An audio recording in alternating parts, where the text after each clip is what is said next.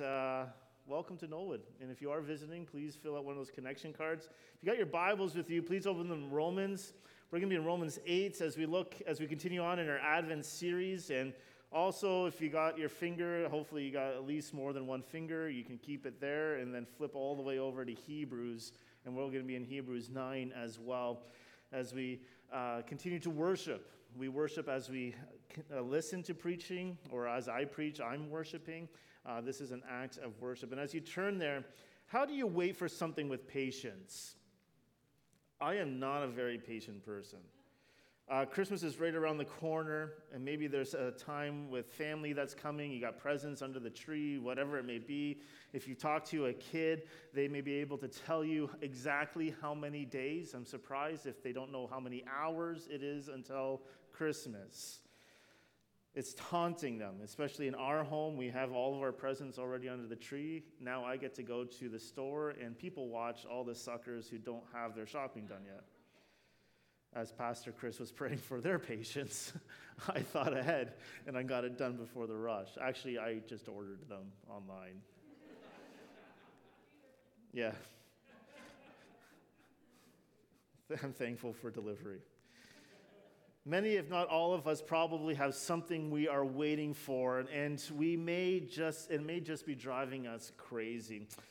And as I was saying, I don't wait very well. It really doesn't matter what it is. It could be something that is really bad, it could be something that's really good. I'm really that guy who's like, let's just get this over with. I always wanted to get to the destination. Even driving can sometimes be a not most enjoyable experience for me because, again, I want to get to the destination. I don't really care about getting there.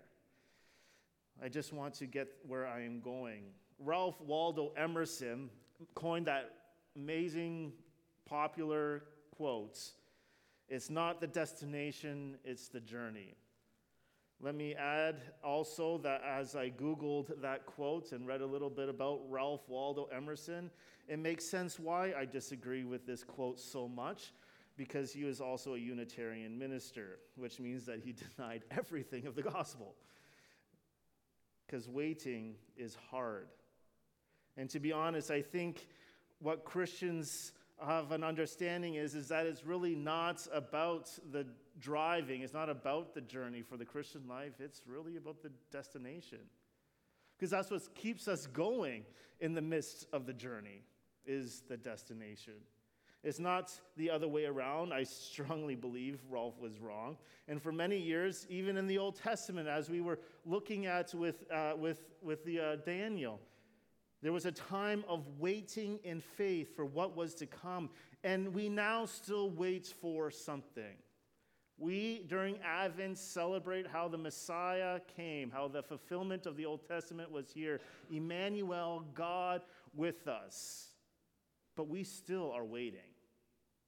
We are still waiting. And there is a promise for us in this time of in between.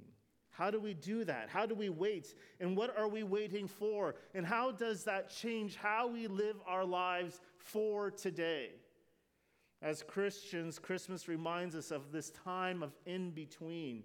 But there's a promise for us in this time of in between, a promise for tomorrow that is for today. So read with me Romans 8 18 to 25. This is the word of the Lord. And then after that, we'll flip over to Hebrews 9, verse 28. For I consider that the sufferings of this present time are not worth comparing with the glory that is to be revealed to us.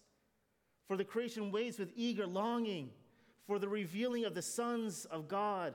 For the creation was subject to fertility, not willingly, but because of him who subjected it, in hope that the creation itself will be set free from its bondage to corruption and obtain the freedom of the glory of the children of God. For we know that the whole creation has been groaning together in the pains of childbirth until now. And not only the creation, but we ourselves, we have the first fruits of the Spirit, groan inwardly as we wait eagerly for adoptions as sons, the redemptions of our bodies. For in this hope we were saved. Now, hope that is seen is not hope, for who hopes for what is seen? But if we hope for what we do not see, we wait for it with patience. And then flip over to uh, Hebrews 9, verse 28. That says this So Christ, having been offered once to bear the sins of many, will appear a second time, not to deal with sin, but to save those who are eagerly waiting for him. This is the word of the Lord. Let's pray.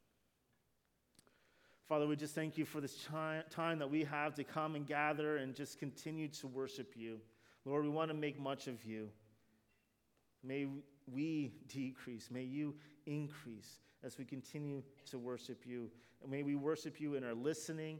May you open up our hearts and our minds to what your word has to say, and may it convict, may it encourage, may it do what you promised it will do. And Lord, I want to preach so that you are glorified, and I want to speak of you and praise your name. And although probably cannot make this turn out well, won't you make this turn out well? So, Lord, by your Spirit, help me to preach this sermon with what is needed. Use this sermon, Lord, to bring glory to your name above all things. May it also bring joy to your people and salvation, Lord, to the lost. And amen. So in Romans 8, verses 18 to 25, we see a promise for tomorrow that is for today. In Romans 8, we see Paul talking about the promises for those who are in Christ. And I like that word destined. I, I, think it's a great word. We often talk about it, though, in terms of a negative aspect, in terms of dooms.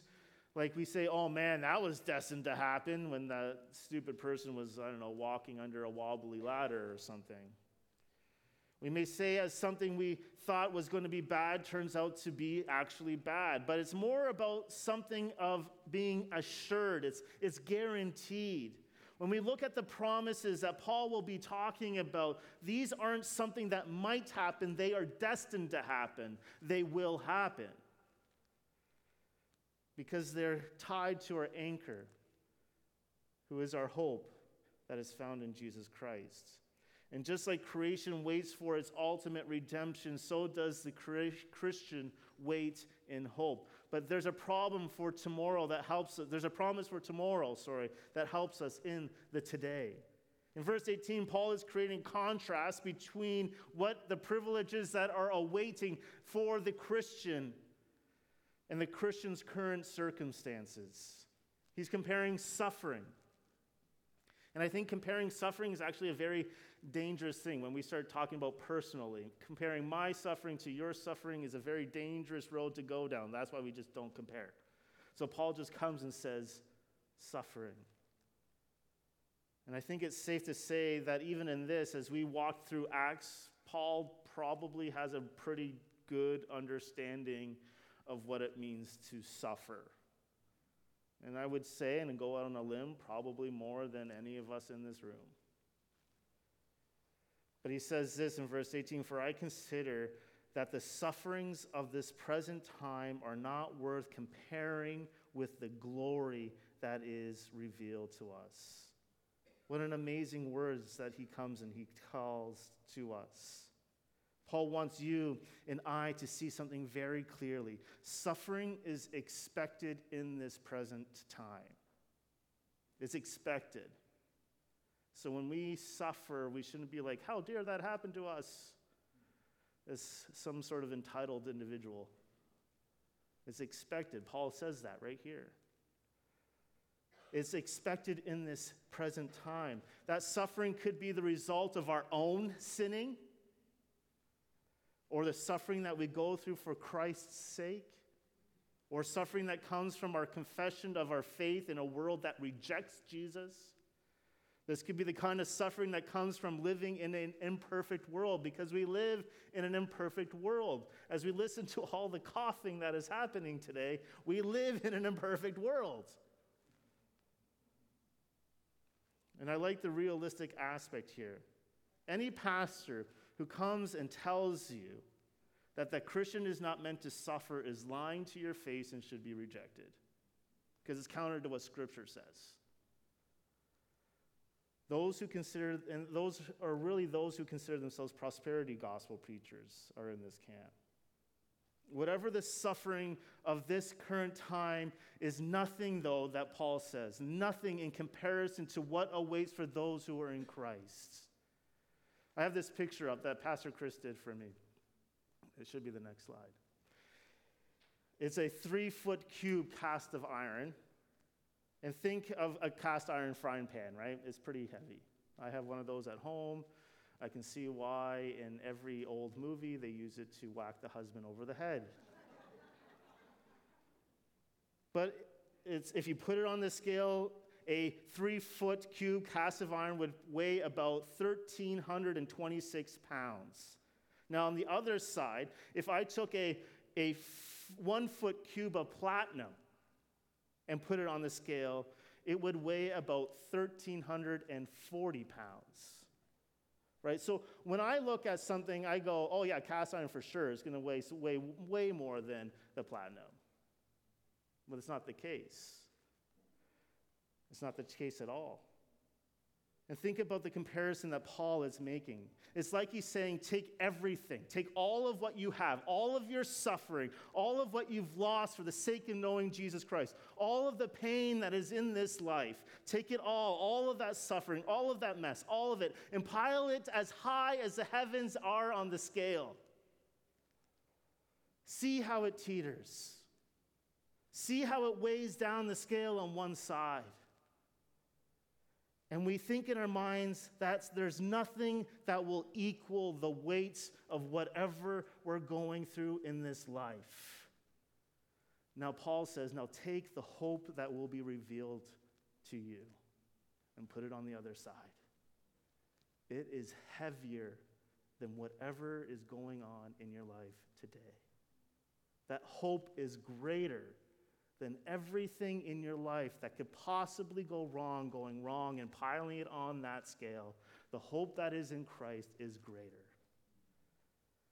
There's absolutely no reason to think that because you are a Christian, you will have no hardships in your life. That's why it's important to learn how to bear them. But we aren't the ones who are bearing them on our own. You put that one thing that glory that is to be revealed to us. Look at how small it may seem in comparison to the other side with the struggles of your life, and put it on the scale, and you watch that side that seems so empty quickly drop to the other side. That is how much the glory that is to be revealed weighs in the Christian life. And it outweighs everything. It's the basis by which we can be joyful in all circumstances. It could be the comfort of these worlds, it could be the sorrows of this world, whatever it is, what is to be revealed outweighs it all. Brothers and sisters, this is why I've said it so many times before. We need to stop using the wisdom of this world to counsel one another because the wisdom of this world will not outweigh the stuff that's in our life that sucks. But you know what is? The glory that is to be revealed is far better than whatever may happen in our lives. And that's the comparison Paul is creating for us as we go on this. In this promise of the land of in between, of this here but not yet, the arrived but not there, in this world of suffering, whatever is happening right now in your life, in this present day, is nothing in comparison to what awaits if you are in Christ. If you do not know Jesus Christ as your Lord and Savior, you can't claim this. You're on your own. It only comes through Jesus Christ as Lord and Savior.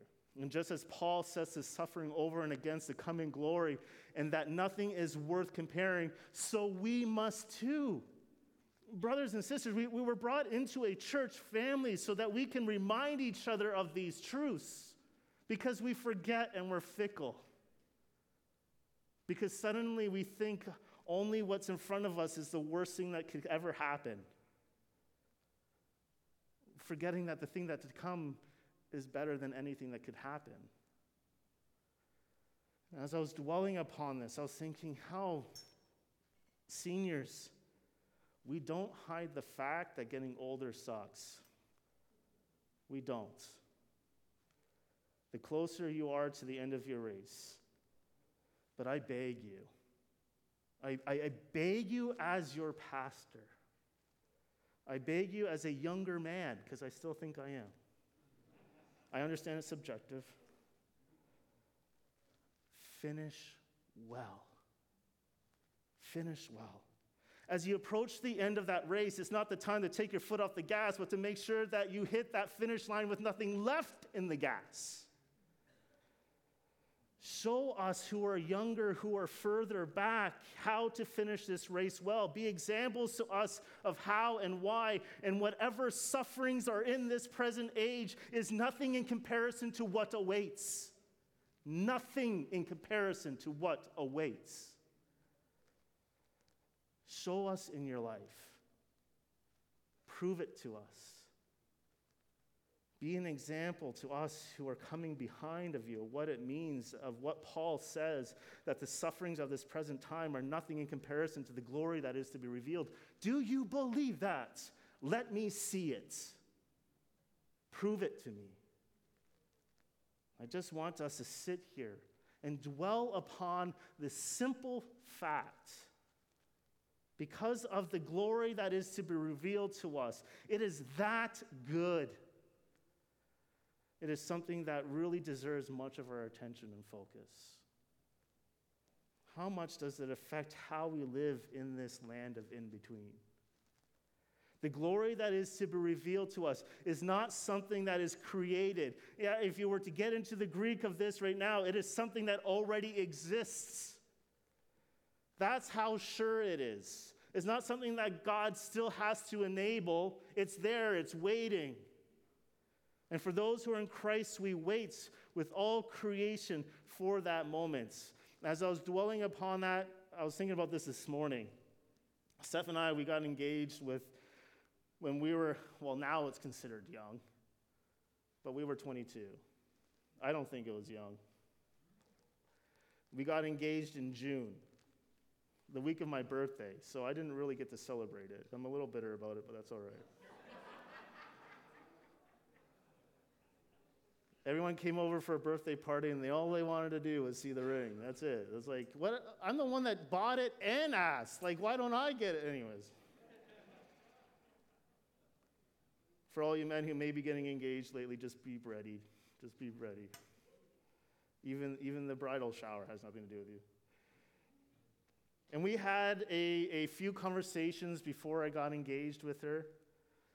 She would come to me and say, you know, when are we getting engaged? Because we had been we had been dating for three years. So like it's like it, guys, if you've been dating someone for three years and marriage hasn't come up yet, that's a whole lot of pastoring counseling. I will smack you across the face. Like, men, man up, okay? Anyways. Uh, and I would just say, it's coming, it's coming, it's coming. And she was upset about it this whole time, and I kind of enjoyed it because I had bought the ring in February. It was in my room, waiting with anticipation for me to ask her to marry me. Now, if I had my man, if I manned up, I would have said, "Hey, I had bought the ring. You know, like chill, relax." so that she wouldn't have to go through that. But for us who are Christians, we know what is to come. And with that, that allows us to wait with patience for what is to come. How does this change how we act in this time now? In verses 19 and 21, this is the glory that even creation waits for. It's what is, is it, for that transformation that is about to come. Creation eagerly longs for the revealing of the sons of God. All those who have the rights of what is to come is what creation also waits for. And you have to ask yourself, why is Paul persona, personifying creation? Why is he making it into like, why is he humanizing it? Because creation suffered when Adam sinned. When Adam chose to take that apple from Eve and eat it, Now, we can joke around about who gave the apple to who, but scripturally speaking, the weight of that is on the man. Okay? Now, men, sit on that one for a sec. When they, that happened, the curse didn't just the curse of sin didn't just affect humanity; it affected creation. In Genesis 3, it's very clear. All the thorns and the hardships of working the soil was not a result of God creating all things and making them good, but because we thought we couldn't trust the God who created all those things. The pain of child bearing is because of sin. And all of them as a result of that first sin. When God created everything, it wasn't like this, it was created good. So creation longs for what was. When God will finally come and reveal the sons of glory, the men and women who are in Christ, to receive the glory that awaits, creation waits for what is waiting for the Christian to happen because it too wants things to be set new. It's eagerly, it's groaning, the text says. Even with creation waiting with eagerness is this something that you are waiting with with eagerness? Is the inside of you groaning for what is to come? And Paul paints this picture of what that would look like in verse 22. And this is the current state of creation, eh, but this is not the final state of creation. We see, if you want to see how things turn out, go to Revelation, and you see that there will be a new heavens and a new earth, a transformation. Now, Clearly, and I have to, I don't know why we live in this time and age where I have to say this, clearly, I am not a woman. And because I am a man, I don't get the blessings of experiencing childbirth or holding a new life inside of you and all of those wonderful things that come along with it. I understand that there's a whole bunch of other not fun things too. I'll get to that. And I think that it is an absolutely amazing thing that God has given a blessing to. But I have seen the outcome of this just a few times. You know, I have three children of my own. And there's a lot of anticipation that comes with childbearing. There's a lot of fear too, but a whole lot of anticipation. And I don't think I've ever met a woman who's had a child, who's gone through the agony of childbirth, who wouldn't say it's worth it for holding their newborn baby. I don't think I've met anyone. And just as a pregnant woman groans in pains of childbirth, creation, along with all of those in Christ, wait with a combination of suffering with hope and a joyful outcome. Creation has a, a destiny planned by God and longs for it to be fulfilled just as much as a Christian has a destiny to look forward to. As he says in verse 23, we can do this because we have the Holy Spirit that indwells in us. We aren't satisfied with this world. You know what? One of the key, fra- key identities of a Christian is if they're happy living here. I'm thankful for all the blessings that God has given me here on this planet. I'm so thankful. But in comparison to what is to come, I'm only 40. I can't wait. And I said this once to a senior who was lamenting about getting old and how it sucks. And I was like 30 at the time. And I said, You do know you're closer to, to this greater hope than I am. Like, if anyone needs to be prayed for, I got like 50 more years to go. I'm, you know? But there's an eagerness, a longing. And we have that because of the Holy Spirit, because we've been adopted as sons and daughters of the living God the gift of the Holy Spirit that God has given us upon our salvation. When God saves you, He gave you the, the promised Holy Spirit as a seal, as a, a down payment of what is to come. And with that comes a joy that goes beyond all circumstances. But our joy, just like our holiness, right? Because God calls us to be holy as He is holy. Let me ask you, any of you got it perfect yet? Yeah, Peter does. People are really laughing at that one. but just like our joy, but our joy, just like our holiness, remains incomplete until we see what is to be revealed. The joy that we have now is not disconnected, is not disconnected from the joy to come, but it is an anticipation of what is to come. And what should be the outcome of a heart that longs for these things? We patiently wait for the final act of what is to come. The Christian life is about patiently waiting in hope. So, as Paul continues on, we wait eagerly for adoptions as sons. As he keeps saying in 40, 24 to 25, for in this hope we were saved. And as we walk through the pain and grief of this world, the hope of expectation permeates our despair. And we can do the waiting with patience and eagerness knowing our God will accomplish what he said he will accomplish. That's what Christmas is all about. Christmas reminds us, as we have said over the last few weeks, that God has fulfilled his promises in Jesus. Now, if Jesus promises to come back, we can take that to the bank.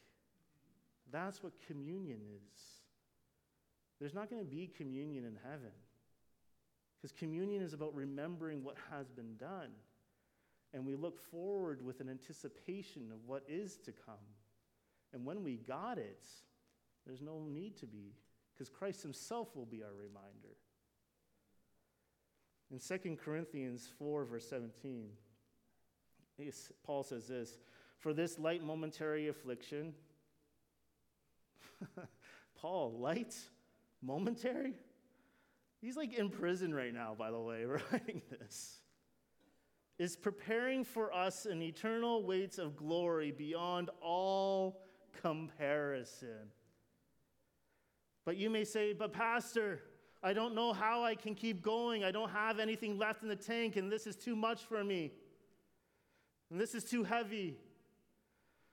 Brothers and sisters, I may not know exactly what you're going through or how to relate or any of these things, but I do know who our God is.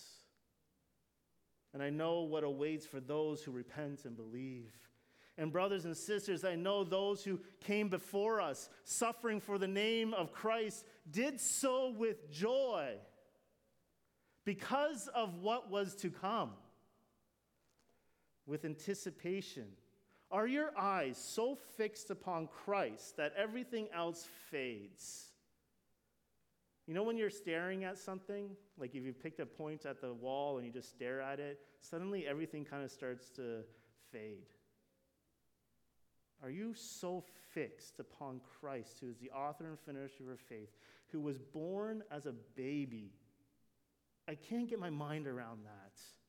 How the creator of the world adds to himself humanity to become a baby. At least, like, become a warrior or something with a sword, like a baby. Praise God. Baby needs everything. Mary was changing the diaper of the one who spoke her into being. Think about that one for a sec. And brothers and sisters, I know the one who came for us. And that's why we gather together on a Sunday is to point ourselves after a week of being beaten and bruised and yelled at, especially if you're in retail right now or whatever it may be, to be reminded of the hope that we have in Jesus Christ. That's not just like a might happen, but is already waiting to be revealed like an engagement ring already bought. This is the grace and mercy of our Lord and Savior so overwhelming that even the greatest mourning and tears, you can say, Blessed be the name of the Lord. Don't believe the lie that whatever you are going through right now outweighs the glory that is to be revealed. And when we contemplate, when we sit down and dwell on the future, on what the future holds because of the present reality of for those who are in Christ, everything fades in this land of in between. Notice I am not discounting your suffering.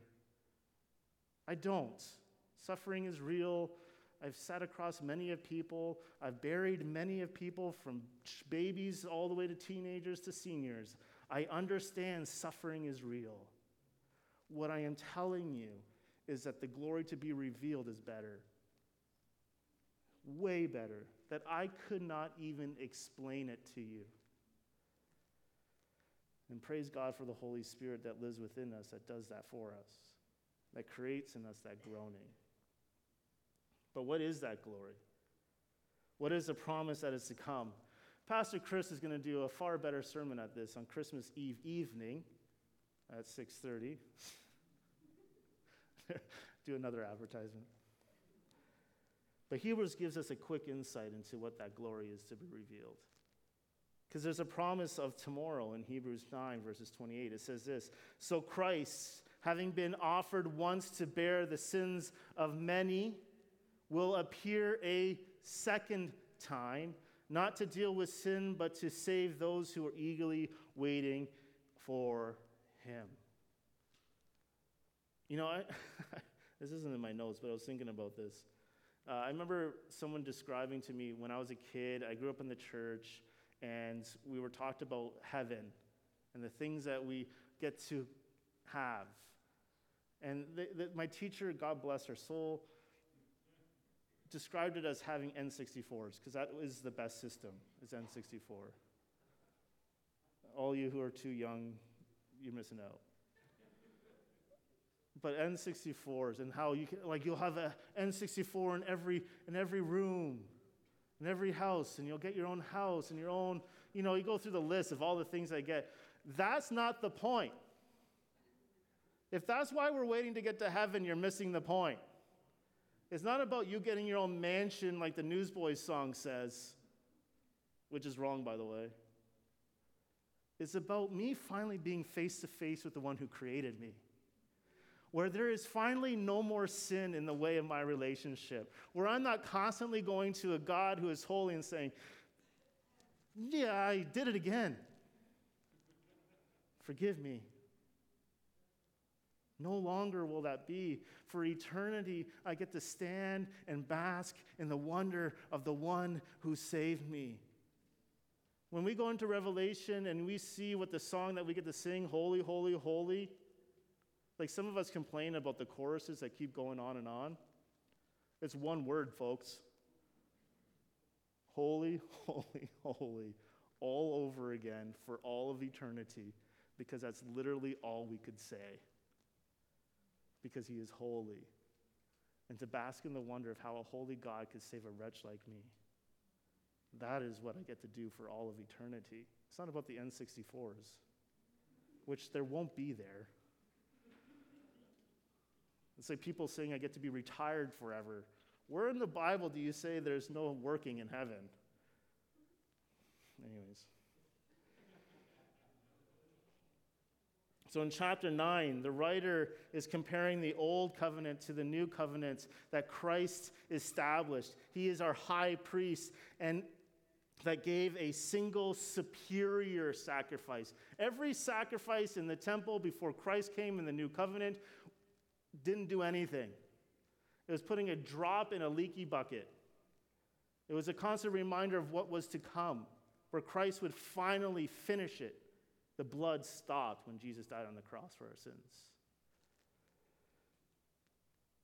And he brought eternal life with those things. Christ, having been offered once to bring the sins of many, the writer of Hebrews says. Christmas reminds us of the reason why Jesus came to die. Jesus didn't come to be a cute baby and stay as a cute baby, but came as the incarnate Son of God to bear the full weight of the wrath of God that we could not bear. That is the gospel. And as we look at Romans 8, we see that Adam, the first human, sinned against a holy God. And just like how a whole team is penalized for that one player's mistake, we are too, all humanity. Not one of us stands before a holy God as innocent. We are sinners. And because of that, there is a debt that needs to be paid. But Jesus Christ did not stay in heaven to leave us alone, but he steps down from his throne to take that punishment upon himself because he was the only one who could bear the full wrath of God, because he is God. So that anyone who repents and believes will have eternal life. The hope of the Christian is anchored to Christ. Christmas reminds us of how God came to save his people. And as sure as Jesus is the long awaited Messiah, as sure as Jesus is the Emmanuel, God with us, as sure as Jesus was born and ro- grew up and died on the horrific cross and rose from the dead, as sure as all of those things, hear me, he is coming back. And in this land of in between, during this Christmas time, we are reminded of the sure hope that Christ will come back. And while we wait, we wait in security, being sealed by the Holy Spirit, as the Holy Spirit constantly is reminding us of where we're going. As the old hymn says, when darkness veils his lovely face, I rest on his unchanging grace. In every high and stormy gale, my anchor holds within the veil.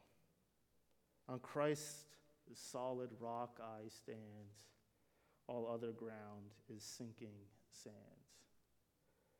And that is what Christmas reminds me, and I hope you of.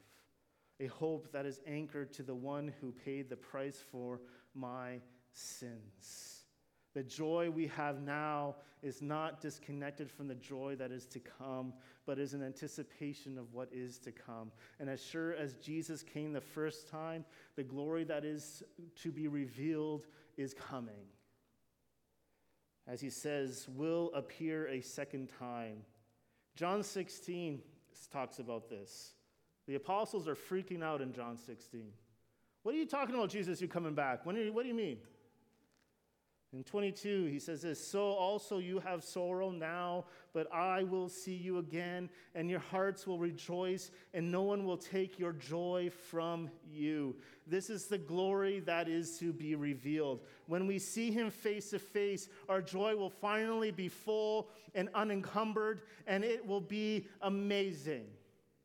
And no one can take that joy away from you. Not one soul could take that away from you if you are in Christ. And at this moment, that we will see and enjoy him forever as he eternally makes his Father known to us. He will one day return. I love how this word picture by a pastor, he says it this way For those of us joined to Jesus by faith, he has already cut for us the path to fullness of joy. He has opened our mouths and put glorious drops of honey on our tongues. But there is a great feast to come. Fullness of joy is not here yet. The best tastes in this lifetime will one day soon be swallowed up in all fullness of pleasure beyond what we can even fathom now. See, the greatest joy is yet to come. And we need to keep reminding each other of that. And I thank God for Christmas that does. And Easter. Because we don't have, Christmas means nothing without Easter, by the way. And he's not coming to deal with sin because he's already dealt with sin, as Romans 6:10 says but to save those who eagerly are waiting for him. What a clear anticipation of Jesus coming back. What type of hope does that bring to the Christians who wait? This is why church history is important. Because we have 2,000 years of people who are waiting. And they did it with joy. And many of them did it in worse circumstances than we have. This is not a great hope to those who believe but still struggle in this world.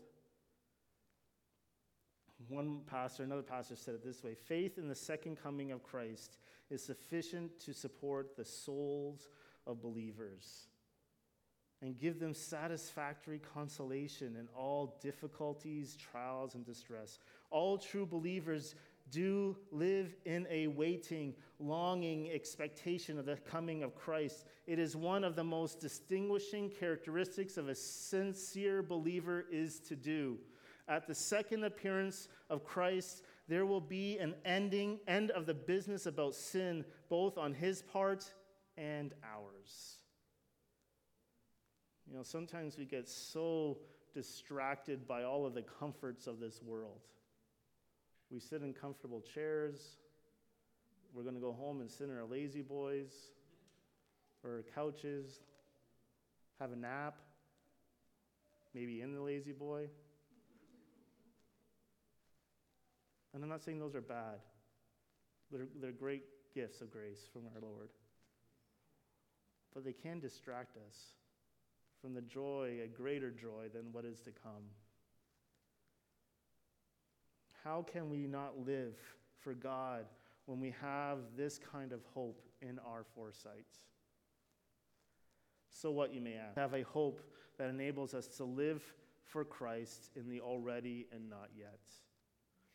The Bible describes a Christian as a sojourner, a traveler, an alien in this land. This is an already and not yet. There is a tension between the realization of God's promise in the present and the completion of that in the future. Living in this in between could mean navigating and working through all of the tensions and, and living that is expected in this time. But we do this with hope. As Christians who are being persecuted throughout history and killed for Jesus across the world, our hope for the day when their Savior would return is the same that we have today. James 5 7 and 8 says, Be patient, therefore, brothers, until the coming of the Lord. See how the farmer waits for the precious fruits of the earth, being patient about it until it receives the early and late rains. You also be patient. Establish your hearts, he says for the coming of the Lord is at hand. I know waiting isn't easy. If there's anything that we can sympathize, I hate waiting. I already talked about this. But Romans 8:23 says, "We groan inwardly as we wait eagerly for adoption as sons." The promise for this time of in between is that the Holy Spirit reminds us of this joy and that we have now is just a foretaste of what is to come. It's not about the journey, it's about the destination. It is the destination that is kept in sight that gives hope for the present strength of today, for today. Christmas reminds us we have a hope that enables us to live for Christ in the already and not yet. So, two things I think we can get from this. First thing is this Are you in Christ? Did he die for you? When you die or stand bef- and, and stand before a holy God, do you have the guarantee of, an, of salvation with, an, with someone who intercedes for you? Is your name among the, on the, life, the book of life among all other believers? This can only happen if you put your trust in Jesus Christ alone. If you have trusted in Him, then you get the joy that we've been talking about. Second thing is this Hebrews 12 12 says, Therefore, lift your dropping hands and strengthen your weakened knees. Strengthen your weak knees with the hope that comes in Christ Jesus. I'm twiddling our thumbs just waiting. This is not the waiting room of the hospital, which apparently can take eight hours in. We are waiting for the one who has come and will one day return, but we serve him and worship him with our lives in this land of in between. We worship as the people who are waiting for the day when everything will come to a conclusion, when everything will be consummated. And we praise God for these things. And we go out seeking to tell other people about the hope that is found in Christ and in Christ alone because he is our sure and steady anchor. Christmas reminds us that we have a hope that enables us to live for Christ in the already and not yet. Let us continue to worship our awesome God together.